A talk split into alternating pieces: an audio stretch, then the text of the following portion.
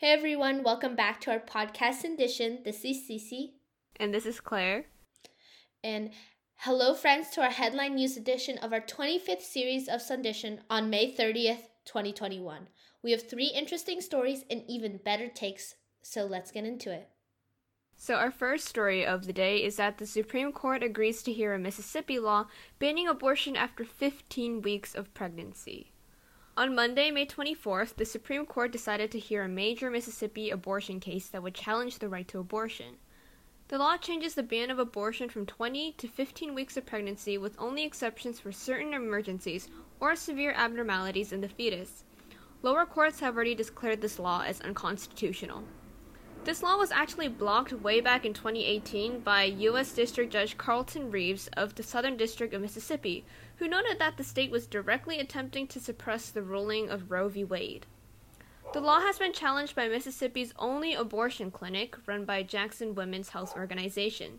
The clinic argues that the law violates the decisions in Roe v. Wade and Planned Parenthood v. Casey. Both cases uphold the right to abortion. President Biden has stayed quiet on this, while Elizabeth Warren, Kamala Harris, and other Democratic figures have been quite vocal about their support for rights to abortion. However, when continuing to be pressed about the subject, Biden said that a law should be written legalizing abortion nationwide and that the ban on federal funding for abortion should be banned. In Biden's first 100 days in office, he rolled back restrictions on abortion pills, cut back restrictions on funding toward Planned Parenthood, and removed restrictions on medical research about abortion. Progressive members of Congress and outside groups have been particularly concerned about Biden's silence on the subject. Biden has not mentioned abortion in any social media or speeches, and now they are trying to get Biden to talk about how he will personally safeguard abortion, especially with this new challenge in the Supreme Court. The fight of abortion affects Biden's upcoming 2022 fiscal budget as well. Progressive groups are attempting to get Biden to eradicate the ban on federal funding for abortion. One big argument is that the supposed right to abortion is, quote, meaningless, end quote, for low-income people nationwide since Medicaid does not allow users to pay for abortion procedures with insurance. The Supreme Court won't hear this case until the fall, and experts are expecting the court's decision to begin striking down parts, if not everything, of Roe v. Wade due to the 6-4 conservative majority of the court. Damn, this got me a little scared. Me too, honestly. I don't want my rights to be taken away. It is how it is. I think this was, I know back then, maybe it was in 2019 where there were a series of laws passed on, like, I think it was like Alabama or Mississippi completely banning abortion. Mm-hmm. Like completely banning it. Mm-hmm. Oh, sorry, not Mississippi, but like I think it was Alabama or Georgia completely banning. Might have been Georgia, but I'm not sure. Yeah, because I remember because I wrote a whole post about it. Oh my god. Yeah, because it was one ridiculous, right? Because from even the point of, do we want to get to pro-choice be pro-life? Like, it's so in my standpoint. Legislators don't get to decide what a person can do with their own body. Just from a moral standpoint, a human rights standpoint. Exactly. Like, if you're funding things like Viagra, you could fund things like Plan B. Oh, wait, actually, I'm pretty sure that, do they fund Plan B? Abortion pills. Yeah. So, yeah, if you can, like, backtrack to the very beginning. I don't know how to, like, go through this, but we'll just start saying, I think it was to me, it was pretty surprising how fast this would get to the Supreme Court. I know it's been 3 years, but usually Supreme Court, like, obviously they only care about cases that were appealed multiple times, right? Right. And if it has something to do with the Constitution. Mm-hmm. But this one is just abortion, and they, took it up pretty quickly. Yeah, but also because it talks, a lot of the arguments of the case is regarding, like, a previous ruling. And technically, they always look to, like, especially if, like, there is a 6-4, since there is a 6-4 majority, the 6, right, are more pro-life, I even hate saying the word pro-life because honestly, pro-life people aren't really pro-life. Like, because it puts the meaning behind, like, on people who are, like, pro-choice, that they don't care about lives and humanity, which isn't true. Pro-life refers to that people who believe that abortions should be completely banned, or, like, abortions are, like, immoral. Should be illegal. And whatnot. But the problem is, like, even from the point of the nature of life, right? When you ban some things, things are still going to happen, right? The problem is those things might become more dangerous and worse because... We've had this situation before anyway, and not in America specifically, but in other South American countries, I believe, where I think abortion rates actually shot up because of the ban. I don't remember specifically where, but yeah, that just goes to an example of how I feel like this piece of legislation, if it does go through, you're not eradicating abortion. That's not going to happen. There are definitely just making the process more dangerous.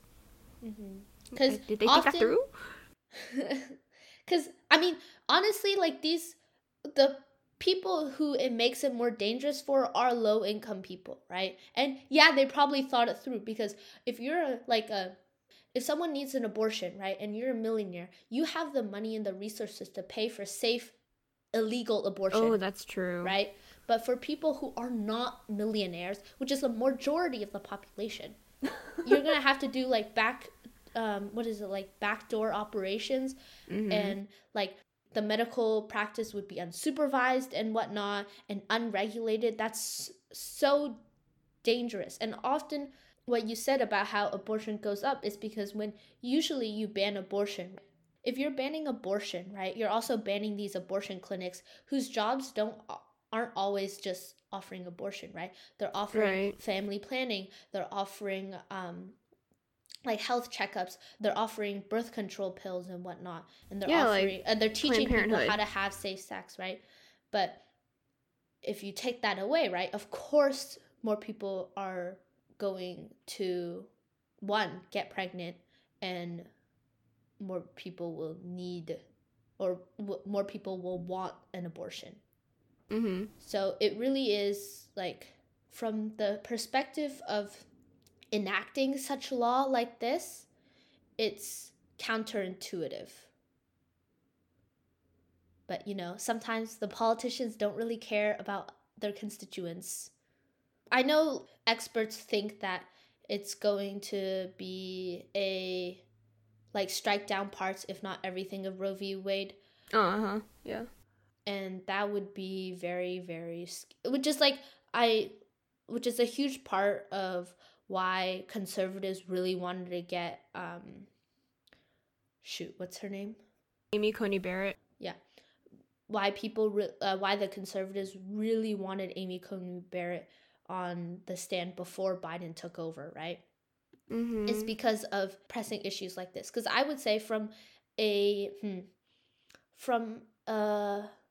judicial standpoint, abortion is the hottest topic and has been for the longest time. Ever since, even before Roe v. Wade, right? And I think Roe v. Wade might have made it more heated just because now it's legalized and people who are, quote, pro-life, end quote, don't like that.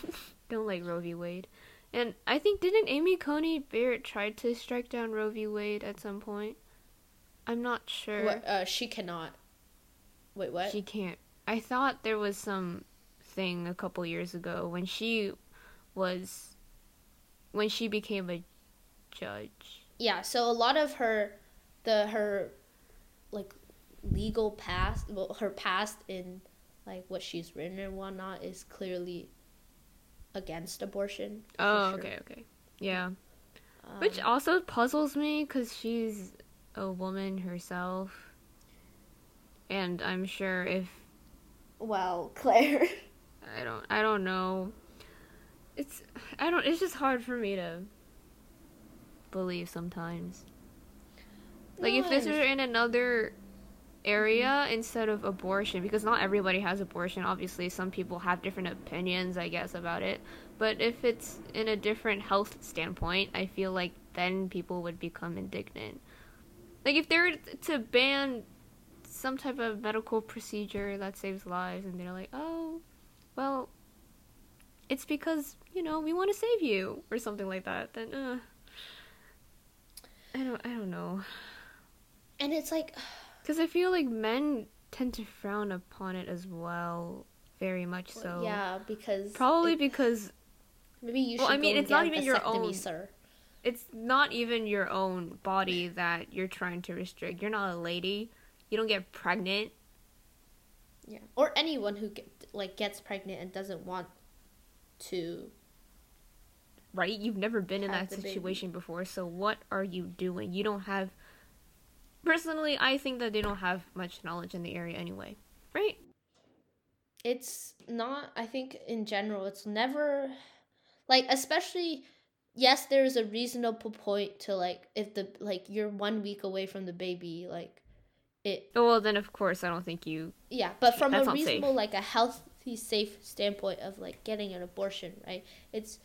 the argument has never really been about whether it saves lives, or it's never about, preserving the life of... how do I say this? So many things. It's never been really about the safety of the mother. Maybe they mask it behind that. I think they mask it behind it, but it's... it's not even... they're not never really just talking about the mother, honestly. Obviously in cases where the mother's life is in danger, but also in cases where, neither the kid... the little embryo nor the mother is in danger, and just this person doesn't want to give birth, whether they're, for reasons that they don't want, right? One, it is really their choice to do it or not. And if they want to, they should have a legalized, safe way to do it. And so it's not about... well, okay, wait, backtrack. So pro-life people really cared about the life of a child, from the beginning of what they call, that's the start of life, right? Then is the mom starting to pay taxes for that little child as a little embryo, right? Does that person get compensation for already having the child alive? And they do all these things and say all these things and say, oh, you're, disregarding the life of the baby, but they don't do anything in terms of what happens when the baby is alive, right? If the mother doesn't, if the person doesn't want the child that they give birth to, then are you supporting better funding for foster care, for orphanages? No. And often these same people are... these same socially conservative people are super against LGBTQ plus couples adopting children. So what life, ma'am, sir, person? I think it's... I feel like I'm oversaying it, but some people just don't understand it, is that it's never about life, but rather about controlling a woman's body. Right? Exactly. I know this is an extreme example, but if you told if you didn't want the kid, then why'd you do it in the first place? Okay, then go. Why didn't you tell every man to go get a freaking vasectomy, right? Wouldn't that feel like an infringement? If you told a guy to get a vasectomy, they'd be like, "No, I don't want it. Why? I don't want a vasectomy." I know that's an extreme example because one is yeah, I know it's an extreme example because it's a different type of procedure, but it's just, I think it's the right, I truly believe in, the basis of the ruling in Roe v. Wade, right? It's the right to privacy. Yes. I'm not, a woman likely, in general, right, is not hurting anyone else when they have an abortion, right? In general, a person should have the right to get an abortion because it is their body after all, right? When you they can decide whatever they want to do to it. Yeah, like, and we have so many things. It doesn't even matter. Like, we don't care whatever the person wants to do with their body. As long as they're not harming everyone else, which they are not, then it should be fine, right? Yeah, but also from the standpoint, because everybody's like, think about all those laws that we already have protecting our body. Like when you get searched, right? Often you're asked your permission, right? Mm-hmm. Like you need a warrant to come into my house. Yeah. But somehow I can't get access to my own body. That makes sense. I don't understand. This is so stupid. Just to me. And I hate that analogy because it's treating human beings like objects, which are not, or like property, which we're not, mm-hmm. right? Yeah. It's so frustrating. Yeah, I don't... like, I don't understand... Because this is just so, like, after, like... I know we're supposed to give an analysis. It's okay. I hope you guys got some analysis from this, but... Of course, this has our own opinion interlaced with it. But if you're trying to read up on a more objective news story or something, you can go check it out in maybe like the New York Times or something like that. I'm pretty sure they've got tons of information about abortion and things like that. So.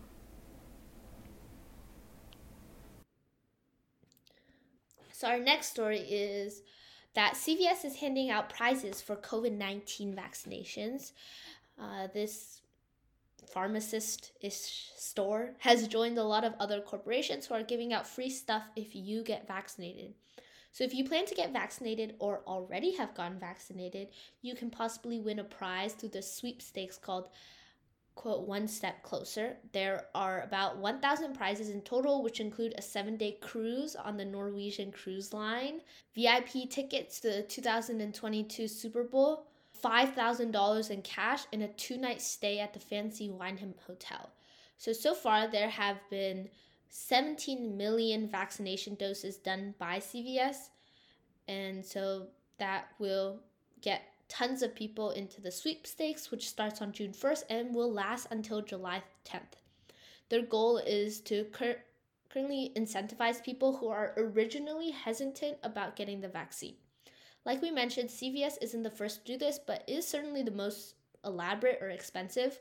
Krispy Kreme gives out one free donut, and even Budweiser is giving money back on beer purchases if you get vaccinated. States have also been upping their incentive game. Ohio is giving away $1 million for one person who's fully vaccinated. Maryland and New York are also doing similar lotteries, and hopefully this will get us to the 70% vaccination rate.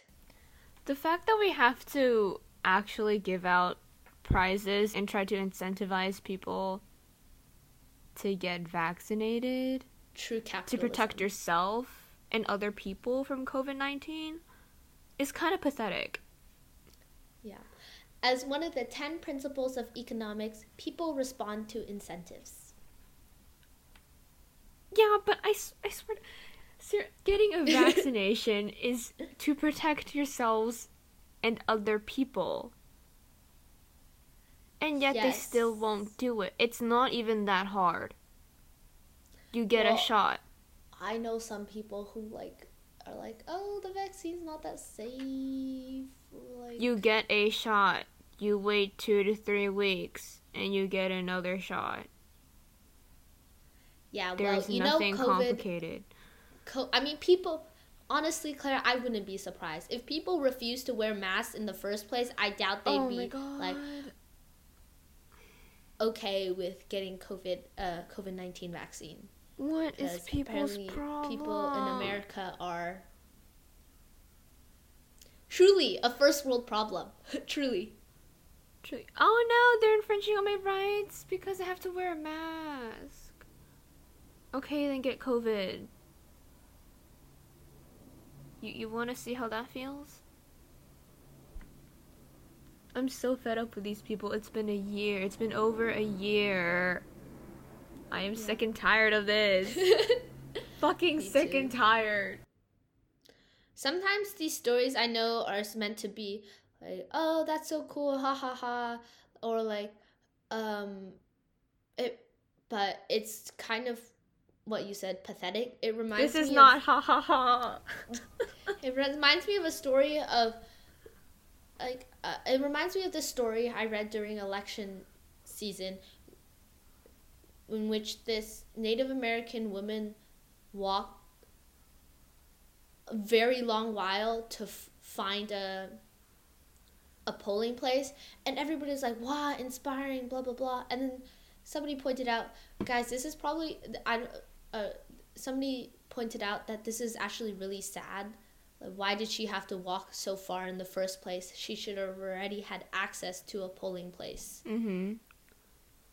I think a lot of, like, that's the problem with American society right now, is that we often celebrate the individual so much that it becomes, like, when you look at the bigger picture, it's sad, not inspiring. Like, it's never inspiring. Pathetic, not cool. Yeah.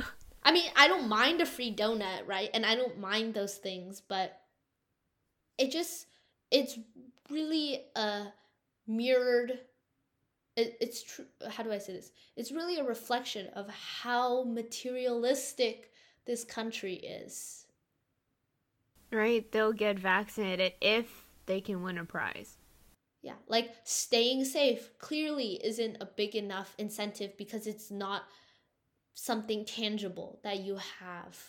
I don't know if I've talked about it before, but when you have something like overconsumption, which America has a problem with, right? And a rise in materialism, you have a decline in many moral values, such as you know, sympathy, cooperation, basic human compassion. Yeah, like a lack of human compassion, right? It's because more people put their happiness in things rather than people. Right. One of the moral values has obviously become safety for yourself and other people. I'm so fed up. Yeah. So for our next story, it's pretty much just an overview of Biden's new multi-trillion-dollar budget. So the White House is planning to release its multi-trillion-dollar 2022 fiscal year budget on Friday. The president's budget proposal basically just hints at the administration's priorities and policies it wants to enact, and signals Congress about its plans. Additionally, the proposal will predict how the administration's spending will affect economic growth, and inflation and interest rates. The budget seems to call for around $6 trillion in spending in 2022. The national debt will be the highest since the end of World War II and reach 117% of economic output by 2031. So why does this budget matter? Democrats might be trying to pass legislation through a process called reconciliation, which is actually closely tied to the budget itself. If Democrats in both the House and the Senate pass the same exact budget, then legislation can be passed with just the Senate majority rather than 60 votes needed for most bills. This means that legislation does not need support from the conservative GOP. Some big priorities included in the budget reflect those outlined in President Biden's campaign, but President Biden has also added two new priorities, allowing him to spend more than $4 trillion on infrastructure and social programs. The White House says that there will be an increased spending in areas such as education, climate change, and scientific research. One part of the budget most Democrats do not seem to agree with is the increase in military spending.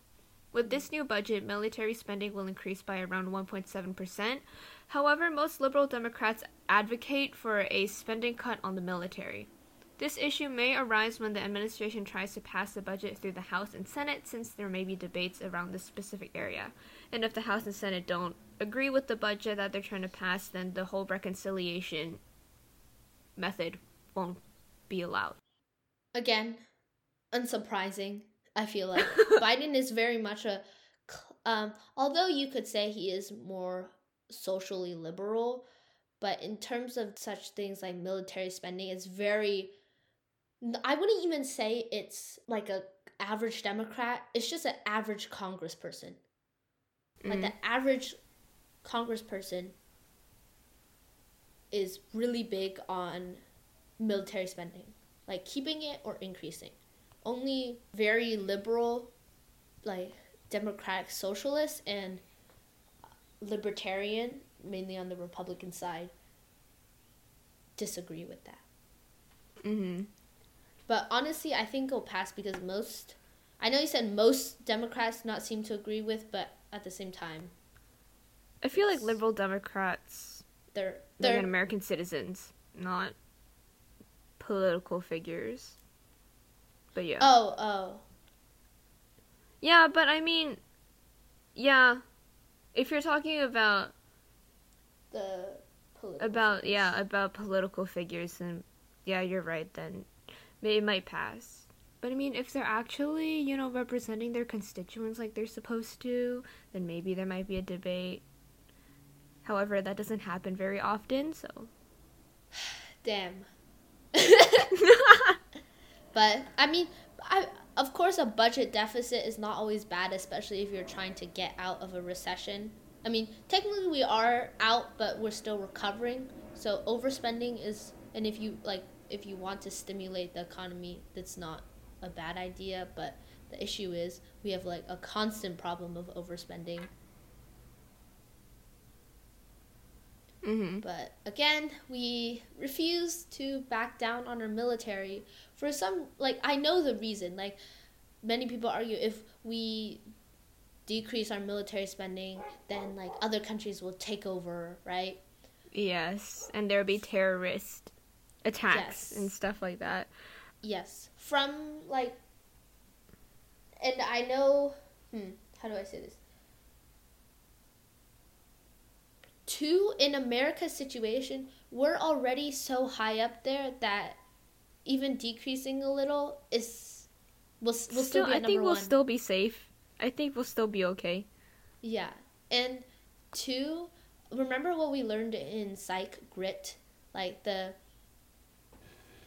idea that if we back down, they'll up is not exactly rooted in social psychology. Although, like, the application is sometimes different than textbook. But, I mean, the thing has been done before, right? There was a strategy called GRIT, Graduated and Reciprocated Initiatives Intention, which is made specifically for to decrease international tensions, especially with the nuclear war stuff in the 1960s and 70s, right? When one country backed down and, like, sent someone over, they were more likely to send someone over and agree. And, like, you back down a little, and that reduces tensions and then reduce the amount of nuclear weapons, which made the whole world a lot safer. Yeah. Right? Uh-huh. Yeah, so from those 2 angles, right, I don't think, like, from those 2 angles, I think it's pretty clear that America should be fine with decreasing our military budget. Yet they still think that we have to have more funding. Exactly. So, yeah. I mean, I don't know how open they are to that GRIT technique. We've done it before. It's just obviously I know we've done different it before, time period. Yeah. I don't know. We'll see if they actually use it. Hopefully. But hope is hope sometimes. Well, those are the 3 stories that we have for you today, but before we leave you, we still have our Sunday Snippet into the past. So on May 30th in 1868, Memorial Day first begins when 2 women place flowers on both Confederate and Union graves. Thank you guys for listening, and don't forget to check out... if you really like this episode, don't forget to like our Instagram post as well. And thank you all for listening. And have a good Sunday.